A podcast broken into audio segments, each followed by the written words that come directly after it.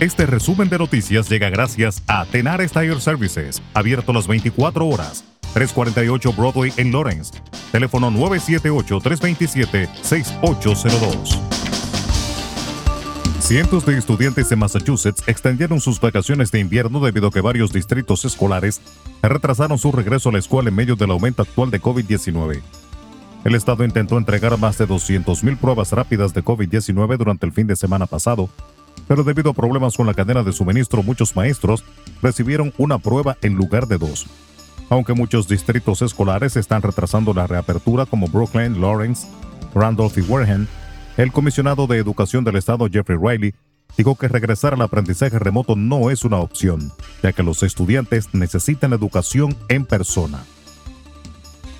La policía está investigando después de que el conductor de un vehículo SUV se estrelló contra una casa en Haverhill el lunes por la mañana, dejando a una mujer y su perro atrapados entre los escombros. Los equipos de emergencia que respondieron a un informe de un accidente en el área de Coffin Avenue encontraron un vehículo alojado a mitad de camino en el costado de una casa. El accidente dejó a la mujer que vive en la casa atrapada arriba con su perro, porque el vehículo destruyó una escalera pero no resultaron heridos. El conductor fue trasladado a un hospital de la zona.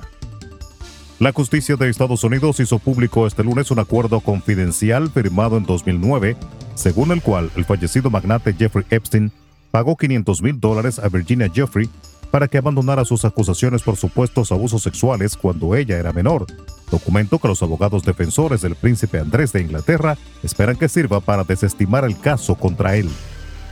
En Puerto Rico, la presidenta de la Comisión de Educación en la Cámara de Representantes, Débora Soto, exhortó este lunes al Departamento de Educación a no adelantarse a la posibilidad de un inicio de clases de forma virtual, sino de mantener las escuelas abiertas pese a la alta tasa de positividad por el COVID-19. Ante ello, Soto dijo en un comunicado de prensa que son los padres quienes deben asegurarse de que sus hijos tengan las correspondientes vacunas, ya que el objetivo debe ser mantener las escuelas abiertas para que los estudiantes asistan en persona. Al menos 16 personas murieron tras enfrentamientos entre grupos armados ilegales en Colombia en el departamento de Arauca, fronterizo con Venezuela, informó este lunes la Defensoría del Pueblo.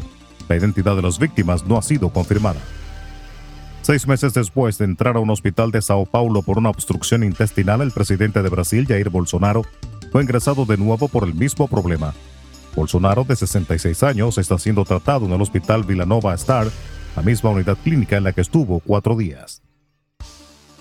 En República Dominicana, el presidente Luis Abinader manifestó este lunes que el gobierno aún no contempla tomar medidas restrictivas de confinamiento ante el incremento de casos de COVID-19 notificados en los últimos días.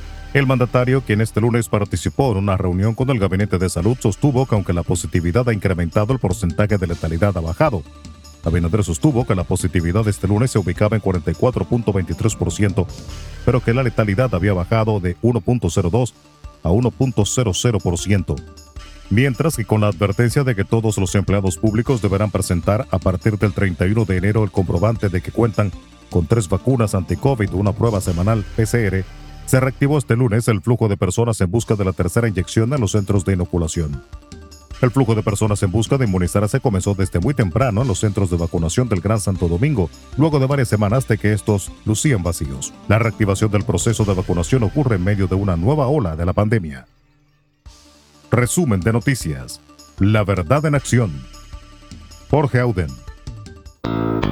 Conduzca seguro confiando el cuidado de sus ruedas a Tenares Tire Services, abierto las 24 horas, los 7 días de la semana. 348 Broadway en Lawrence. Al comprar gomas nuevas, recibe reparación de por vida, además de otros servicios también de por vida.